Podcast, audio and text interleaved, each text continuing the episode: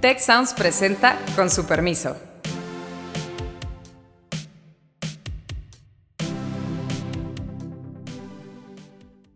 Con su permiso, yo soy Carlos Elizondo y están en su podcast favorito. Y hoy vamos a hablar sobre el impacto de la tecnología en el aprendizaje, en el mercado del trabajo, en la educación me da la impresión que el hecho de que existan ahora estas herramientas tan poderosas que pueden hacer algunos de estos análisis devuelve un poco el énfasis hacia la necesidad de enseñar soft skills. Pero el problema es que diestrarlo bien, porque si no nos puede acabar arrojando errores. Pero hay una parte eh, de la relación humana entre el maestro y el estudiante que me resulta difícil imaginarme que inteligencia artificial pueda sustituir. Y para ello tenemos un experto de lujo que va a decir el que no lo es, pero es el profesor de eh, la John Kennedy School of Government de Harvard, Dan Levy. Nos dio un curso fantástico hace unos meses. Bienvenido, Dan. Muchas gracias, Carlos. Y nos acompaña nuestro decano, Miguel Ángel Santos. Miguel, gracias. Gracias a ti, Carlos. Ahora vamos a empezar con lo que les quita el sueño a algunos y les deja descansar a otros que es la, irrupción del chat GPT, de la inteligencia artificial en el mundo de las ideas, ni siquiera nada más en el trabajo, es en todo. Pero vamos a empezar con la irrupción en el aula, porque es un instrumento que a algunos les da mucho miedo, pero otros ya han aprendido a usarlo. Es difícil porque hay que aprender una tecnología nueva y eso siempre cuesta para los maestros que tenemos ciertos años, cierta flojera, estamos acostumbrados a hacer cosas de cierta forma. Pero ¿qué dirías tú como saque para los maestros, los estudiantes, para quienes quieren aprender? ¿Cuál es la utilidad del chat?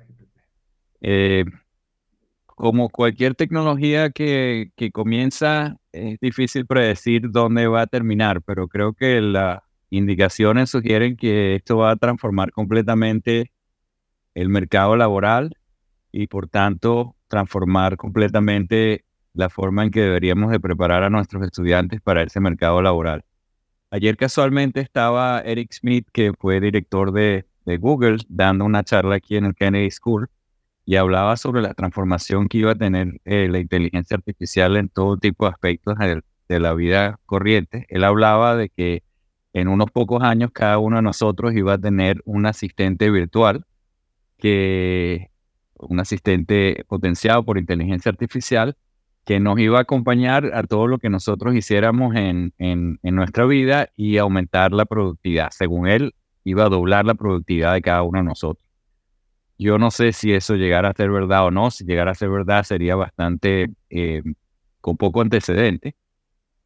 Pero incluso si le quitamos la mitad de lo que él nos está diciendo, eh, es una transformación que creo que es a la altura de lo que fue la transformación de cuando vino la Internet, cuando vino el iPhone, cuando vino eh, algunas de estas, de, estas cosas. Entonces, creo que en la medida que esto va a transformar lo que nuestros estudiantes terminen haciendo en el mercado laboral, debería de transformar lo que nosotros hacemos en la educación. Hay obviamente una preocupación muy natural de los profesores y maestros, yo la comparto, de que ChatGPT pueda ayudar a los estudiantes a quizás aprobar nuestros cursos sin hacer mucho del trabajo que queremos que hagan para, para aprender. Pero creo que es una preocupación que tenemos que afrontar y no podemos pensar que todo lo que va a suceder con ChatGPT generalmente eh, que va a llevar a necesariamente a que el estudiante no aprenda. Creo que hay muchas formas de usar ChatGPT e inteligencia artificial para potenciar la enseñanza. Veo otro impacto posible en un área donde tú has trabajado mucho, que es en preparar experiencias de aprendizaje que los estudiantes sienten que están hechos a la medida de sus necesidades. Tú has trabajado muchísimo en eso sin ChatGPT y una cosa que me preguntaba esta mañana cuando reflexionaba sobre los impactos de estas tecnologías sobre el aprendizaje es ¿Cómo se puede utilizar esto si lo has pensado, si ya lo estás haciendo? Eh, ¿Cómo se puede utilizar esto si se puede para diseñar experiencias de aprendizaje que estén un poco más diseñadas con base a las necesidades personalizadas de cada quien, a las fortalezas de cada quien, a las debilidades de cada quien, que de repente ahora en tiempo real pueden ser eh, evaluadas y en consecuencia la experiencia de aprendizaje puede ser modificada para tales o cuales. ¿Cómo lo usarías en ese sentido, Dan? Sí, es curioso. Ayer estaba en, un, en, una, en una charla em, en donde estaba conversando con maestros acerca de, eh, de una, algo que le pedía a los estudiantes que hicieran antes de clase. Entonces, eh, le pedí a los estudiantes que leyeran el capítulo de un libro y después que llenaran una encuesta con preguntas acerca de eso. Y, de hecho eso es algo que, que molaría a cualquier persona hacer, porque creo que da una visión muy concreta. Un capítulo de un libro sobre un tema que, nos interese y después eh, pensar en cómo esa experiencia sería distinta si en vez de leer el capítulo del libro acerca de ese tema, eh, dedicáramos una fracción del tiempo a interactuar con ChatGPT para aprender de ese tema. ¿Y cuáles serían las diferencias entre esas dos experiencias? Una diferencia clara es, ya Miguel Ángel lo comentó, ChatGPT puede decirnos cosas que no son ciertas. No es que los libros no lo puedan hacer, pero hay un proceso, digamos, de, de, cerciorarse de que el libro sea, tenga información eh, más correcta. Y tuvimos una conversación muy interesante, pero yo diría que una de las cosas que a mí más me llama la atención de esas dos experiencias de aprendizaje, la de leer el libro o la de preguntarle a ChatGPT que nos ayuda a aprender sobre el tema de ese capítulo del libro, es que al libro no le podemos hacer preguntas y a ChatGPT sí. Y entonces en la medida en que le podemos hacer preguntas al ChatGPT o el equivalente, eh, nos da mucho más agencia sobre nuestro proceso de aprendizaje. Y otra diferencia importante que creo que eh, se relaciona directamente con, con tu pregunta es que el libro es igual para todos los estudiantes a quienes les pedimos que lo lean. Y la experiencia de ChatGPT puede ser diferente para cada uno de los estudiantes. Entonces ya ni siquiera es como yo como maestro puedo diseñar las diferentes experiencias para los estudiantes, es cómo podemos ayudar a los estudiantes a que cada uno de ellos tenga una experiencia diferente en aprender con la inteligencia artificial. Entonces, por ejemplo, en este tema, cada estudiante podría decir cosas como, explícame esta idea, pero eh, a mí me gusta ejemplos sobre educación, o me gusta ejemplos sobre el área de salud, o me gusta ejemplos sobre deportes, o me gusta ejemplos sobre... Entonces, cada estudiante puede crear con las preguntas que hace, su propia experiencia personalizada. Y eso creo que ayuda a escalar mucho más la educación personalizada, porque antes el maestro se tenía que imaginar, bueno, para este tipo de estudiantes voy a intentar hacer esto, para este otro tipo voy a intentar hacer esto. Pero si nuestros estudiantes pueden utilizar la herramienta para decidir hacia dónde mover su aprendizaje, oye, creo que eso sería una súper gran victoria para la capacidad que tenemos de ayudarnos a aprender. Pero en línea de esta idea que nos mencionabas, de que vamos a tener, según el exdirector de Google, nuestro asistente personal. Es nuestro asistente personal en potencia en materia educativa. Pero el problema es que hay que adiestrarlo bien, porque si no nos puede acabar arrojando errores, nos puede llevar a pantanos equivocados. Y ahí es donde el maestro tiene que jugar un rol muy puntual. No puede soltar a la bestia sola, hay que acompañar. Aquí hay otro tipo de involucramiento con los alumnos.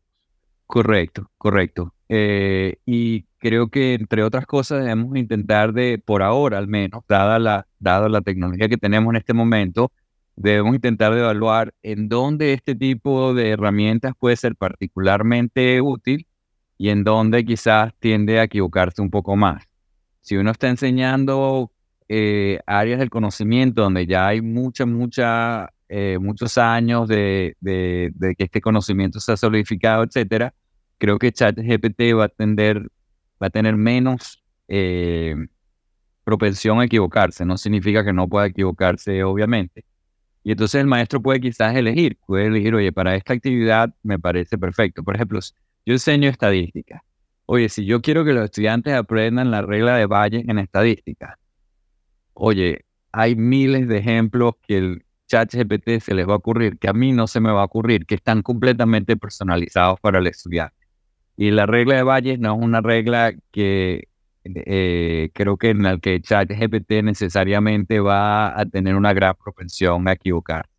Si estamos enseñando una parte de materia que es mucho, mucho más específica, un área de conocimiento, un experto, etcétera, oye, ese, esa parte quizás va a tener una propensión a, a equivocarse eh, eh, más. Entonces creo que parte hay que, hay, que, hay que evaluar la tecnología hoy en día, pero sí quiero resaltar otra cosa.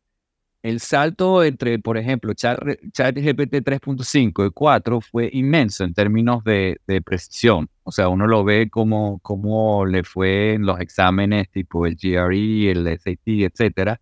Fue un salto inmenso.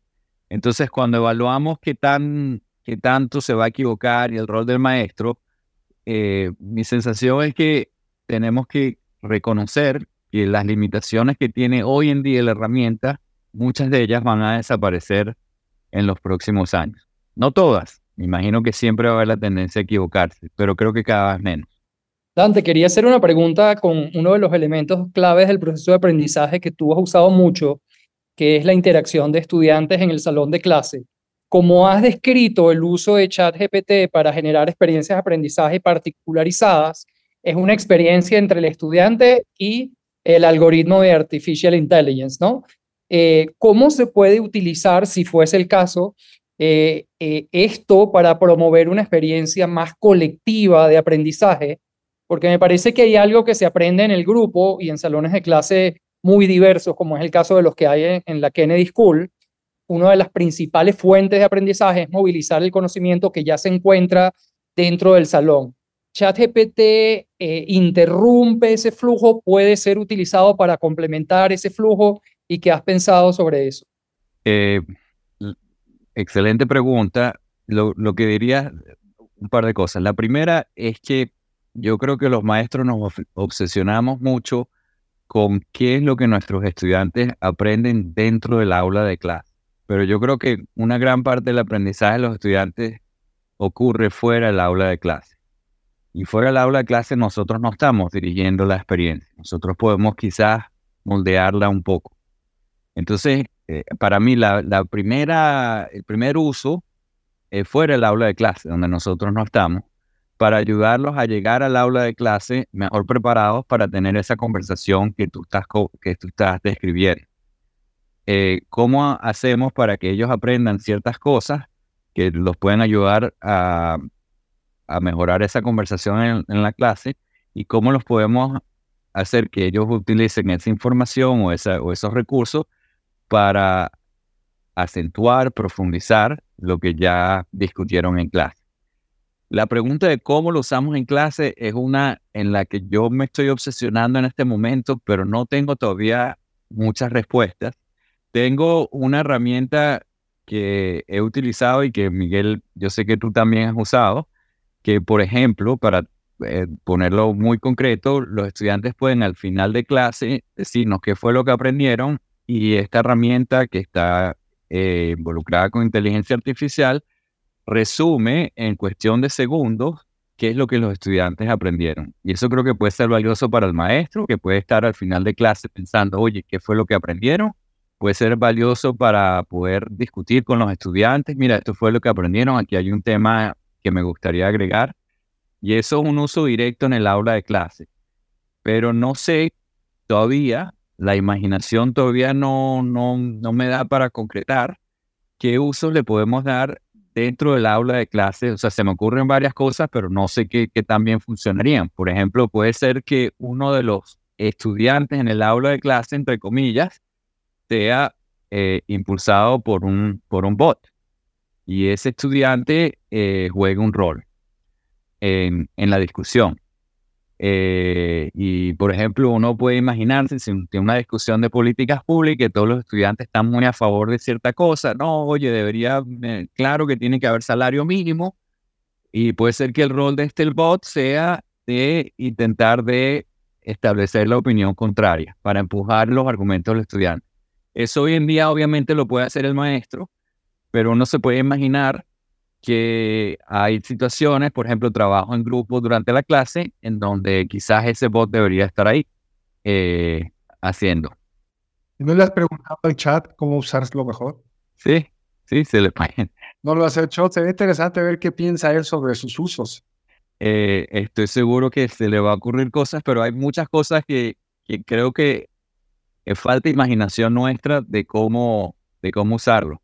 Y por cierto, creo que una limitación hoy en día es que la interacción sigue siendo uno enfrente a un computador con un texto, pero ya la interacción oral y por video está prácticamente aquí.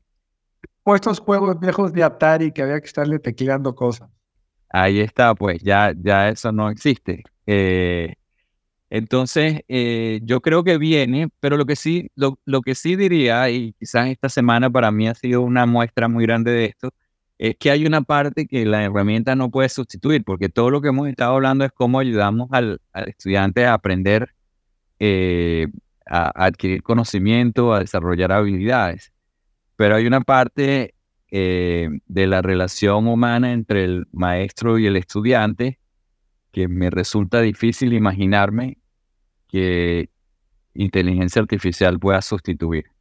Entonces quizás hay que pensar un poco más en, bueno, el poco tiempo que estamos en el aula de clase, cómo usamos ese tiempo en su ventaja comparativa, en la ventaja que tiene de que somos seres humanos que estamos en un mismo espacio físico aprendiendo. Y creo que eh, mucho de lo otro se puede delegar o aprender o, o, al menos usar la inteligencia artificial para potenciar. Es lo que decía Carlos de preguntarle al chat GPT, creo que no funcionaría porque es precisamente un área preparadigmática que está desarrollándose recientemente. Entonces eso, según lo que comentó Dan, la haría un área que hace propenso a que se equivoque opinando sobre sí mismo.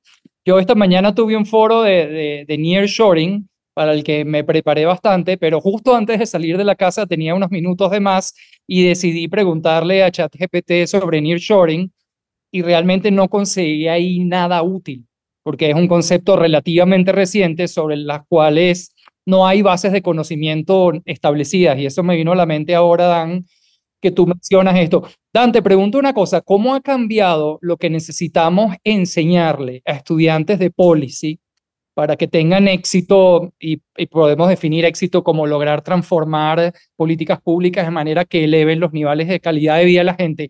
¿Qué le, o sea, yo siento como yo salí del sistema educativo y luego volví a entrar ya muy mayor. Ahora cuando volví a entrar siento que había una tendencia muy grande hacia datos y si no sabes datos no estás ahí y eso comenzó con un énfasis en Stata muy fuerte que después pasó a R, que ahora se movió a Python. Me da la impresión, corrígeme si estoy equivocado, que el hecho de que existan ahora estas herramientas tan poderosas que pueden hacer algunos de estos análisis, si tú le formulas la pregunta de manera adecuada, devuelve un poco el énfasis hacia la necesidad de enseñar soft skills. No veo cómo, aunque estos softwares pudieran evolucionar, cómo un software de este tipo te resuelve un proceso de negociación, un proceso de liderazgo, un proceso de influencia de un grupo a hacer una tarea que consideran muy retadora y a la que le tienen miedo pero que los puede poner en un nivel superior. Eh, creación de narrativas, por ejemplo, me parece que ChatGPT pudiera crear narrativas. Liderazgo y negociación, por ejemplo, me parece que son cosas más difíciles. ¿Qué piensas tú sobre esto? ¿Cómo ha cambiado lo que necesitamos enseñar para que puedan tener éxito los estudiantes? Es difícil predecir, pero voy a hacer dos afirmaciones. La primera es que creo que parte de lo que ha cambiado es que ahora los tenemos los tenemos que ayudar a aprender a cómo usar estas herramientas para operar en el mundo laboral. Eh, y quizás nosotros eh, no todos estamos preparados para hacerlo. Una de las cosas que creo que tenemos que examinar es cómo nuestros estudiantes están usando estas tecnologías, porque quizás hay algo que nosotros podemos aprender de ellos, cómo usar la tecnología. Y en otros casos creo que quizás podemos nosotros ayudarlos a utilizar la tecnología de manera mejor, desde luego de manera en que los ayudemos a, aprender más lo que queremos que aprendan para el mercado laboral.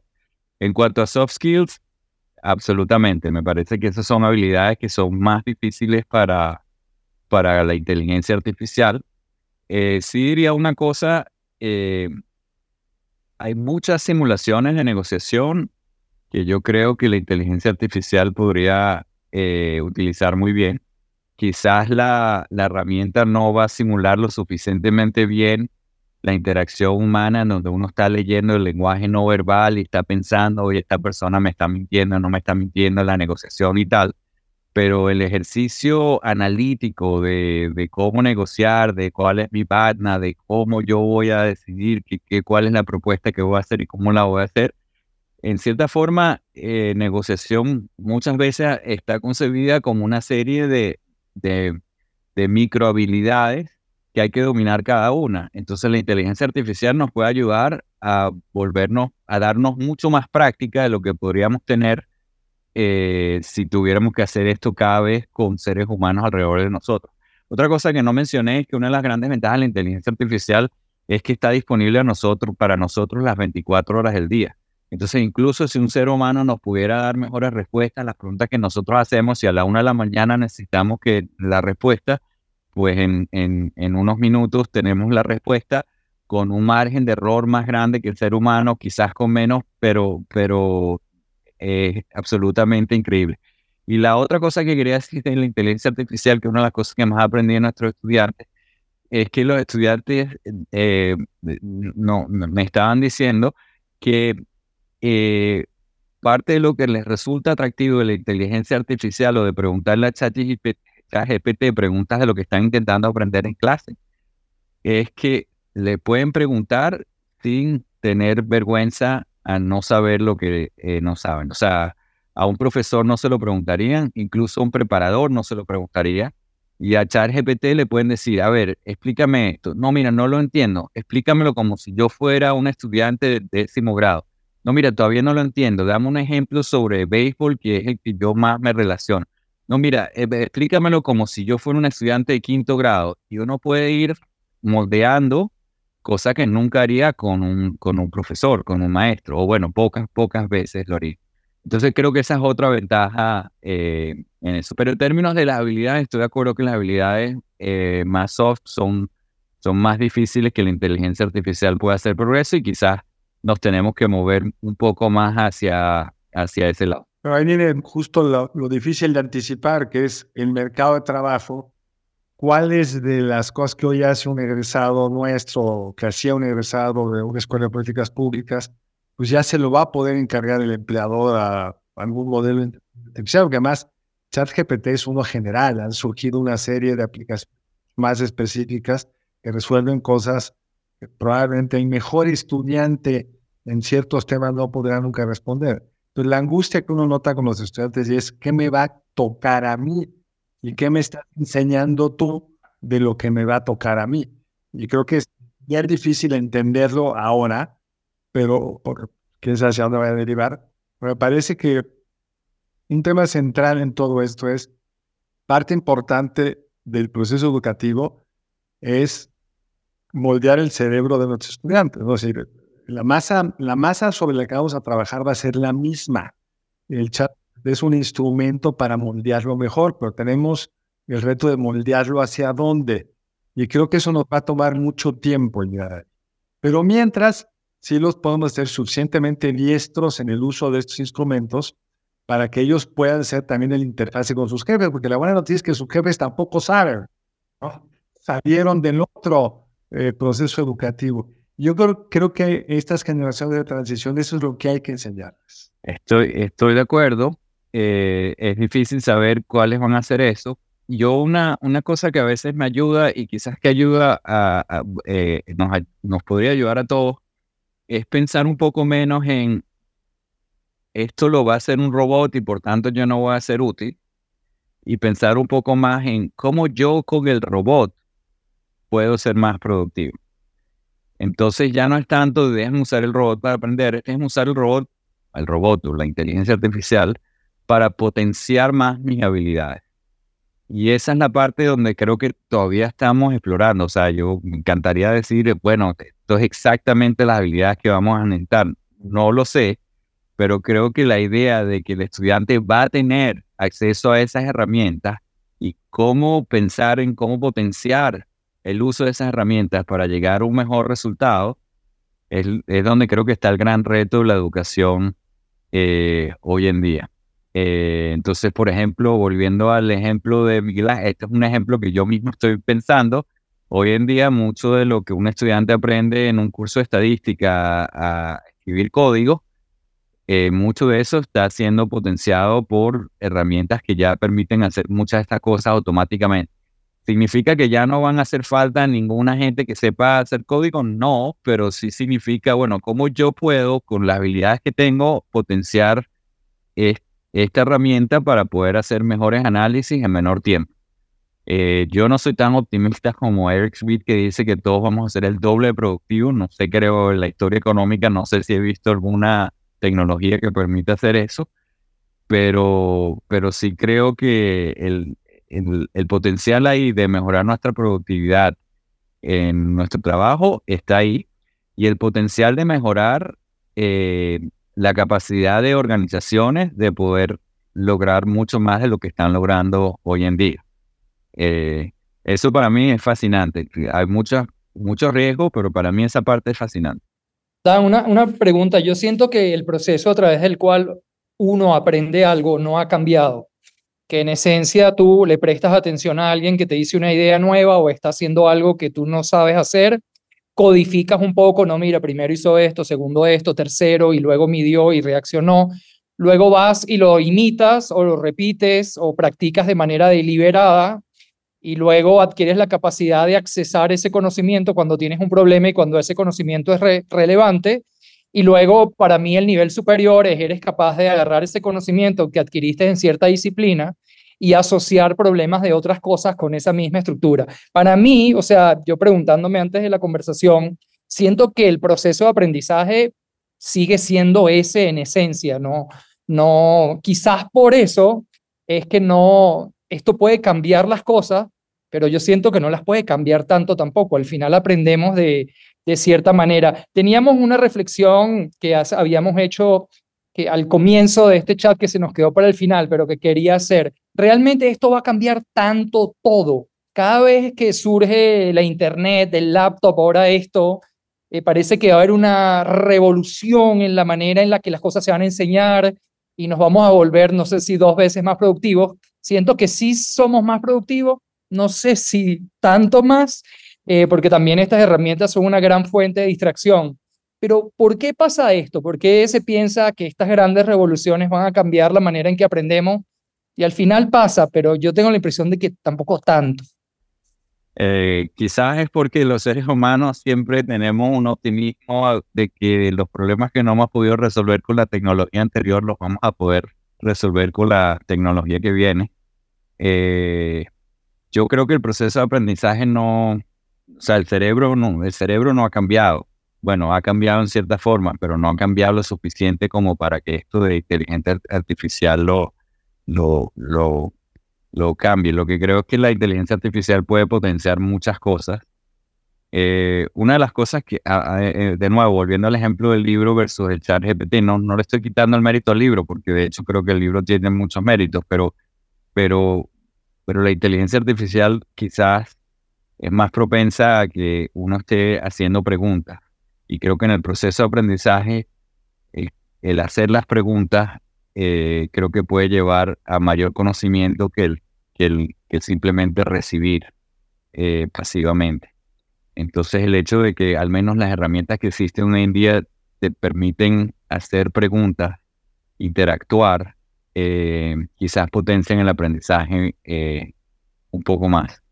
Si va a cambiar el mundo, no lo sé. O sea, uno escucha a los expertos y hay desde gente que piensa que estos son tecnologías que van a cambiar no solo el mercado laboral y la manera en que las empresas hacen las cosas, sino que van a cambiar muchas cosas, algunas con ciertos riesgos existenciales para, el planeta, digamos. Esas cosas a veces prefiero no pensar mucho porque no sé si yo puedo hacer mucho al respecto, eh, pero pero sí siento que puede potenciarnos. Al doble de productividad no, no lo creo, pero sí creo que nos puede potenciar. Más está si es al doble y cuándo, porque lo que hemos visto con desarrollos tecnológicos previos es que toma mucho más tiempo en difundirse, en realmente tener impacto. Esta parece que va más rápido que otras, pero lo mismo decimos con el Internet. Y, cuando los expertos en productividad trataban de encontrar las ganancias en productividad, porque todos teníamos una computadora, no las encontraban, quizá porque estábamos charlando con otros amigos en el, en el, en el, correo electrónico, ¿no? Entonces, hay una serie de dilemas muy profundos, pero al mismo tiempo sí sabemos que hay cosas que se van a hacer más rápido. Digamos, la industria farmacéutica va a poder combinar moléculas potenciales antes de hacer experimentos de una forma que era imposible hacerlo antes. O sea, ahí va a haber ganancias puntuales que ya se están dando. Y eso yo creo la gran, digamos, incógnita y aventura que tenemos como humanos y como profesores frente a, nuestros estudiantes, cómo ayudarlos a encontrar esos caminos donde estos conocimientos se pueden potenciar. Absolutamente, absolutamente. Y ya estamos viendo algunos de esos frutos y quizás veremos más. Eh, no sé si el doble, pero quizás veremos mucho más de lo que nos imaginamos. Eh, eh, una cosa que decías de, algunas tecnologías toman tiempo. A mí me impresionó, estaba leyendo, cuánto tiempo tomó la electricidad en difundirse.